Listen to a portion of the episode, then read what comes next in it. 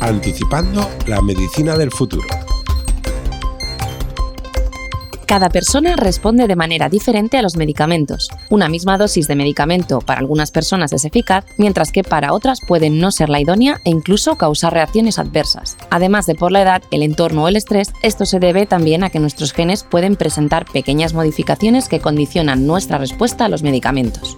El concepto al que nos acercaremos hoy profundiza en este campo de estudio con un objetivo claro, saber de antemano cuál será el mejor medicamento o la mejor dosis para cada persona, contribuyendo así a la medicina personalizada de precisión. Sobre este camino hacia la personalización de los tratamientos vamos a hablar hoy aquí. Hablamos de farmacogenómica.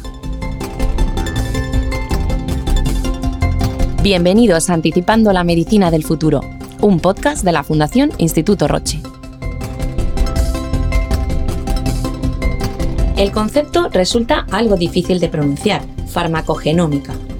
Pero para comprender en qué consiste y qué papel juega en el camino hacia la personalización de los tratamientos, contamos hoy con María Isidoro, jefe de Servicio de Análisis Clínicos y Bioquímica Clínica del Complejo Asistencial Universitario de Salamanca, y también coordinadora autonómica del Plan Estratégico de Medicina Personalizada de Precisión de Castilla y León.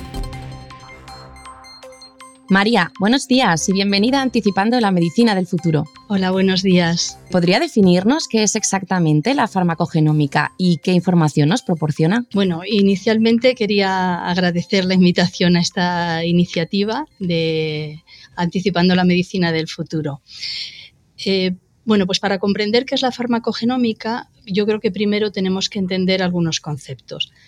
Sabemos que la herencia se transmite a través del material genético, y que los genes están constituidos por ADN. El conjunto de todo el contenido de ADN de un individuo es lo que denominamos genoma. Entonces, por ello, la farmacogenómica hace referencia al análisis de forma sistemática de todo el ADN que pueda estar relacionado bien con la respuesta a los tratamientos o con el comportamiento de los fármacos. Por otro lado, tenemos la genética. La genética como el estudio de la herencia. Por lo tanto, la farmacogenética haría referencia al estudio de los factores hereditarios relacionados con la respuesta a los fármacos. Entonces, si bien de forma general la farmacogenómica podría ser una parte de la farmacogenética, con el tiempo, la farmacogenética se ha ido centrando mucho asistencialmente en el estudio de genes ya conocidos que se sabe que están implicados en la respuesta a los tratamientos y a los efectos adversos. Entonces, la farmacogenómica tendría un campo de desarrollo muy importante ampliando el conocimiento, buscando nuevos fármacos, por ejemplo, y la farmacogenética centraría más la aplicación en el estudio asistencial de los genes concretos que puedan estar implicados en la respuesta del paciente. Sin embargo, la línea divisoria no siempre está muy clara y en muchas ocasiones se utilizan indistintamente ambos términos, que es lo que encontraremos en muchos, en muchos campos. ¿Cómo diría usted que influyen los factores ambientales, el estilo de vida y, en concreto el perfil genético de un paciente en la respuesta a un fármaco determinado? Pues los genes portan en su ADN toda la información necesaria para que la célula genere determinadas proteínas. Entonces, la respuesta que tiene un paciente a un fármaco concreto depende, entre otros, de los mecanismos de acción del propio fármaco y de la capacidad del organismo de transformarlo y eliminarlo. Ambos factores están mediados por estas proteínas que, como ya hemos comentado, están codificadas por los genes. De esta forma, variaciones en los genes pueden producir cambios singulares en sus proteínas, de forma que dos personas con distintas modificaciones, por ejemplo, en sus genes, o lo que es lo mismo, con distinto perfil genético, puedan tener proteínas diferentes y, por lo tanto, respuestas diferentes ante un mismo medicamento. En relación a cómo influyen los factores ambientales y el estilo de vida, hay distintas formas. Por un lado, los factores ambientales pueden modificar la forma en la que se expresan los genes, por ejemplo, la cantidad de proteína que se produce. Si la capacidad de modificación de la expresión de los genes se estudia, se engloba en lo que se denomina epigenética, que es otro concepto. Si esta epigenética va a modificar cómo se expresan las proteínas relacionadas con las respuestas a los fármacos, dicha respuesta será diferente. Y luego también tenemos, por ejemplo, que el estilo de vida puede modificar la respuesta de los tratamientos a través de interacciones directas. Puede ser, por ejemplo, la alimentación, consumo de zumos, hierbas medicinales, café, tabaco, incluso la combinación con otros fármacos puede alterar esa respuesta. Por eso esto es un escenario muy imbricado y muy complejo y se necesitan abordajes bastante complejos también para entender y desentrañar todo este nivel de relaciones. Hoy sabemos que existen nada menos que alrededor de 88 millones de diferencias en nuestra secuencia de ADN. ¿Podría explicarnos qué son estas pequeñas variaciones y cómo influyen en la forma en la que cada uno respondemos a los fármacos? Pues como hemos comentado, la secuencia de ADN es una sucesión de información que le indica a la maquinaria celular cómo generar las proteínas está tan afinada que cualquier pequeña variación puede repercutir en la generación de proteínas y modificarla.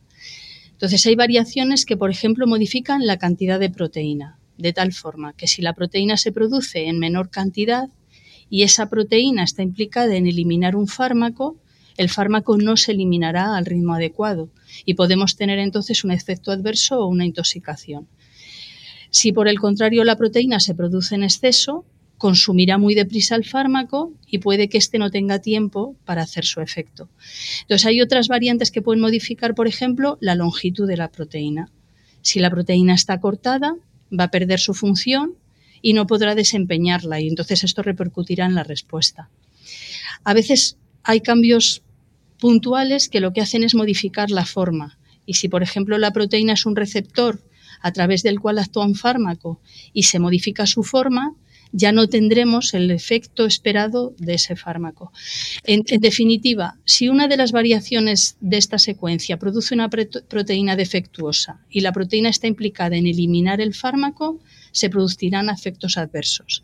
Si la proteína está implicada en el mecanismo de acción, probablemente el fármaco no podrá llevar a cabo su efecto. ¿Y qué técnicas se utilizan en la farmacogenómica para identificar variantes genéticas asociadas a la respuesta de los fármacos? Si lo que hacemos es hablar de buscar variantes desconocidas, tendremos que aplicar técnicas farmacogenómicas, que son técnicas que se llaman de alto rendimiento, que quiere decir que permiten analizar miles o incluso millones de estas variantes que hemos comentado de forma simultánea. Un ejemplo de esto es la secuenciación masiva de genoma, que nos permite leer de forma detallada todos los elementos del código de ADN de uno en uno y así identificamos las variantes existentes en el individuo. Y esto es muy importante porque nos permite no solo ampliar mucho el conocimiento sobre los mecanismos de respuesta, sino identificar también nuevas dianas terapéuticas. Por otro lado, si lo que buscamos es analizar variantes genéticas ya conocidas para poder predecir la respuesta, utilizamos técnicas que individualizan más concretamente los genes. Para que sea fácil de comprender, son técnicas moleculares que se basan en encontrar diferencias entre un gen, llamémoslo normal, y un gen que tiene una variación. Entonces, por ejemplo, podemos amplificar mediante la técnica de PCR, que ahora nos es ya mucho más familiar. Y lo que veremos es si hay diferencias entre la señal que nos proporciona el gen normal y el gen alterado. También podemos ver si hay diferencias entre la capacidad que tiene el gen normal y el alterado de unirse a lo que se llaman unas micromatrices. Y eso es otra técnica que se llama microarrays. Y hay otra, otra técnica también que lo que nos permite es analizar la diferencia en el tiempo que tarda ese gen en alcanzar una zona concreta cuando se estimula con un láser. Entonces, si es más rápido o más lento, esa diferencia nos permite saber si porta o no la variación. Son solo algunos ejemplos porque según el objetivo se pueden combinar. Desde luego, el camino hacia la personalización de los tratamientos parece todo un reto lleno de beneficios para los pacientes. ¿Qué papel cree usted que juega y jugará la farmacogenómica en la medicina del futuro? Pues considero que tendrá una repercusión muy importante. Primero, por lo que decimos de la generación del conocimiento. Si nosotros podemos aumentar mucho la capacidad de predecir la respuesta que un paciente va a tener a un fármaco, podemos aplicar lo que se llama una medicina más personalizada, más adaptada al paciente. Pero si además podemos utilizar tecnologías de alto rendimiento que nos proporcionan una información mucho más amplia, nos permiten adaptar la terapia del paciente de forma más precisa. Y eso es lo que se llama medicina personalizada de precisión. El impacto de, esta medicina personalizada de precisión va a ser enorme. Bueno, de hecho ya es una realidad en muchos aspectos no solo porque aumenta la seguridad del paciente, que es el objetivo fundamental, sino porque además disminuye el gasto terapéutico, disminuye el número de fármacos. Eh, sobre todo para evitar los innecesarios y los perjudiciales, y va a disminuir mucho el gasto sanitario en general que es muy importante con el problema de sostenibilidad que tenemos ahora mismo en los servicios sanitarios. Otro aspecto muy importante es la revolución que se produce en la generación de nuevos fármacos. Ahí hay que tener en cuenta que este abordaje de farmacogenómica se puede abordar con el abordaje de las proteínas a través de lo que se llama fármacoproteómica, que es lo mismo, el estudio sistemático de las proteínas, o farmacotranscriptómica, que aborda el estudio sistemático del RNA, con lo cual ampliamos exponencialmente la capacidad de análisis y la capacidad de generar fármacos más seguros. Estás escuchando Anticipando la Medicina del Futuro, un podcast de la Fundación Instituto Roche. María, vemos cada día cómo la aplicación de la farmacogenómica mejora la eficacia y la seguridad de los medicamentos.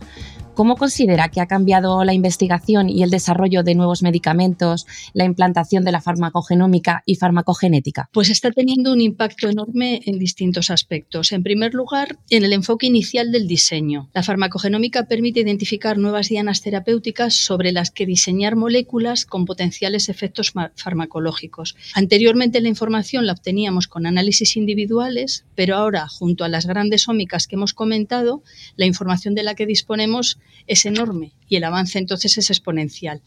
En este caso, por ejemplo, la introducción de la inteligencia artificial puede ayudar enormemente considerando la complejidad de los análisis.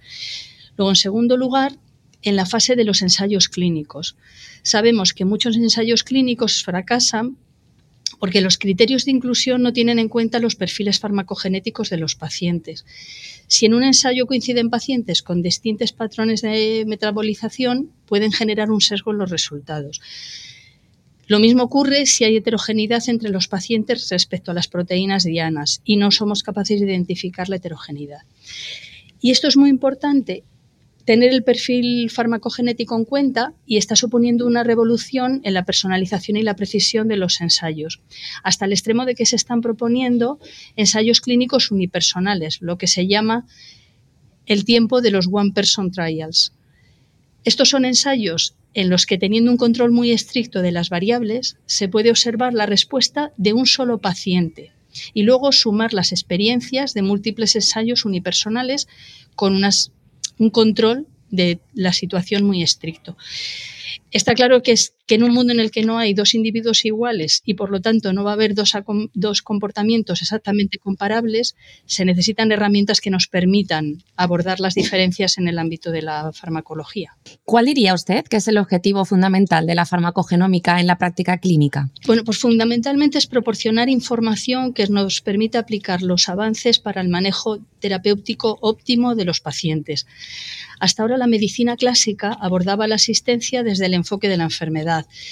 Si bien se ha intentado tener en cuenta las características individuales de los pacientes, la información disponible no ha permitido ajustar mucho la terapia y en general se asignaban los tratamientos según los niveles de elección y se modifican solo en caso de fracaso, lo que es un enfoque que llamaríamos de ensayo-error. Pero ahora, como disponemos de tanta información que para una misma enfermedad podemos identificar qué pacientes pueden precisar un tratamiento o qué pacientes pueden precisar otro tratamiento, nos encontramos en un escenario diferente. Por lo tanto, objetivo nos va a proporcionar herramientas para un mejor manejo clínico de los pacientes. También puede depender el objetivo del momento en el que lo vayamos a aplicar. Y hay que tener en cuenta que si nosotros aplicamos a priori antes de realizar la prescripción, estamos en un escenario distinto que a posteriori. A priori, el objetivo va a ser predecir el comportamiento del paciente y poder orientar la medicación más adecuada. El problema es que no siempre disponemos de esta información a priori mm, porque los tiempos de respuesta de las pruebas hoy en día son mayores de lo deseado.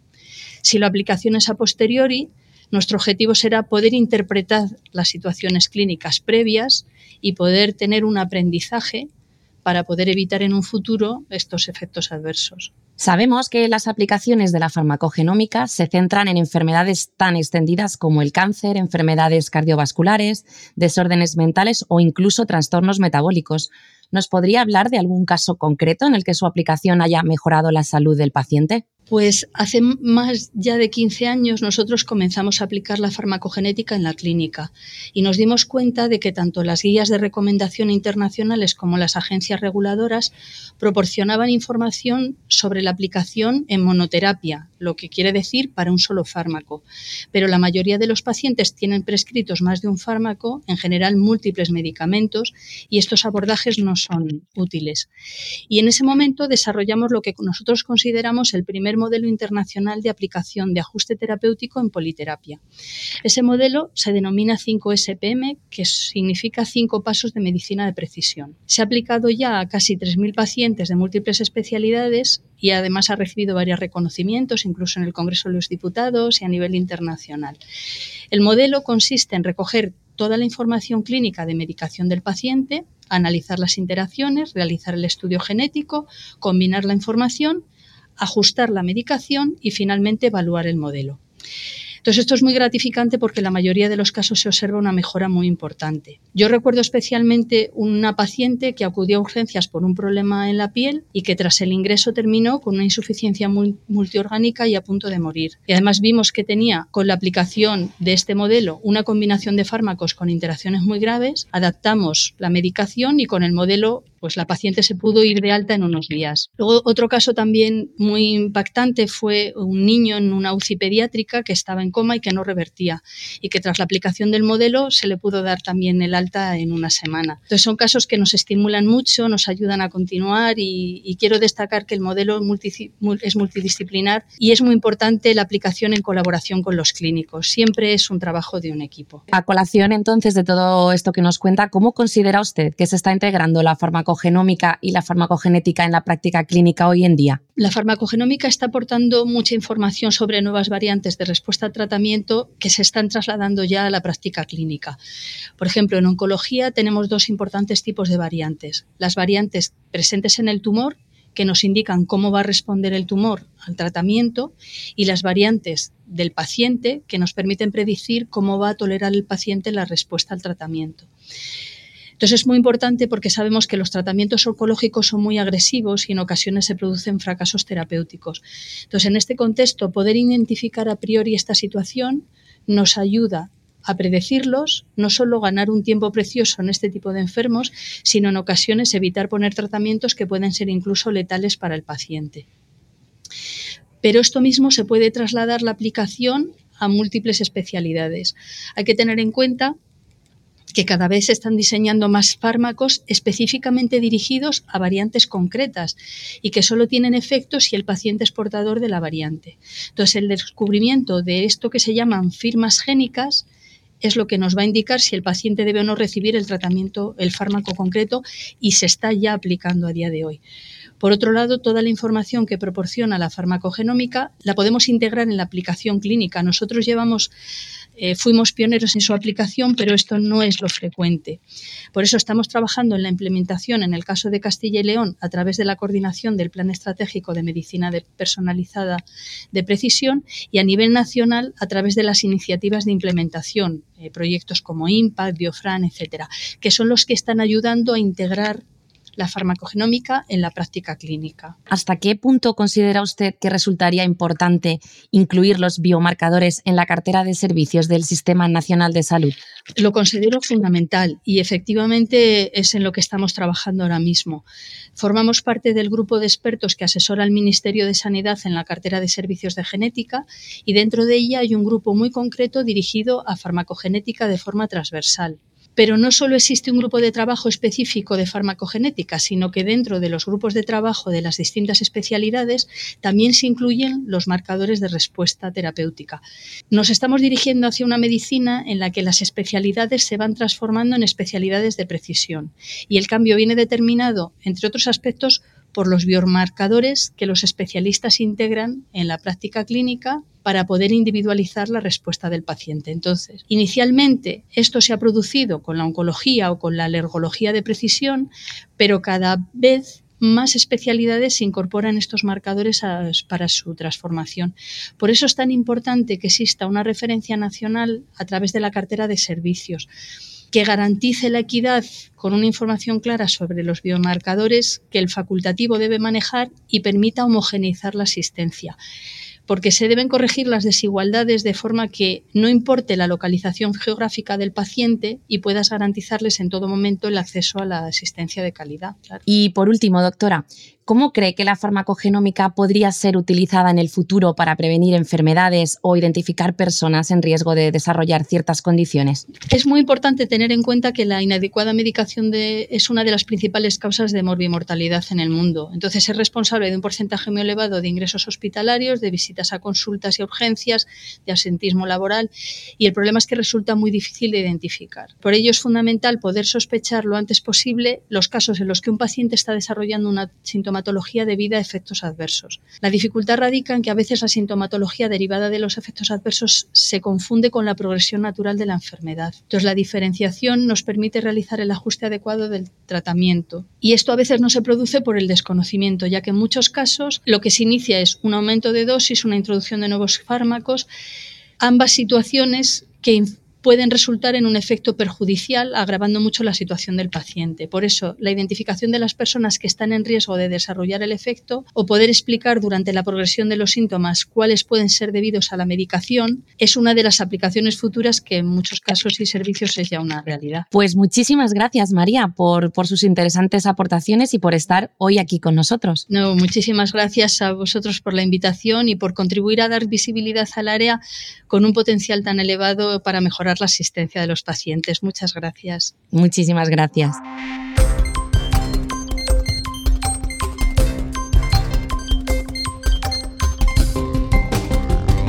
En este segundo episodio hemos descubierto el papel que juegan nuestros genes en la variabilidad de respuesta a los medicamentos. Gracias a la farmacogenómica podemos identificar estas pequeñas modificaciones en nuestros genes y así podemos predecir la respuesta a los medicamentos y diseñar tratamientos personalizados más eficaces y seguros. Si os habéis quedado con las ganas de saber más sobre cómo nuestros genes influyen a la hora de recibir cualquier tratamiento, os recomendamos acudir al informe anticipando sobre farmacogenómica del Observatorio de Tendencias en la Medicina del Futuro que podéis encontrar en la web de la Fundación Instituto Roche, institutoroche.es. En Anticipando la Medicina del Futuro seguiremos contribuyendo al desarrollo de un sistema sanitario innovador y sostenible a través de la medicina personalizada de precisión y la salud digital. Hasta el próximo episodio.